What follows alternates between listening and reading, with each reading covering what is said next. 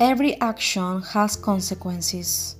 Our guidance is leading us to learn and evolve, and the conscience achieving this involves the work of the container, starting by being prudent, observing and discerning every action, being responsible for our decisions, as well as for not acting, because failing to do our job also has consequences.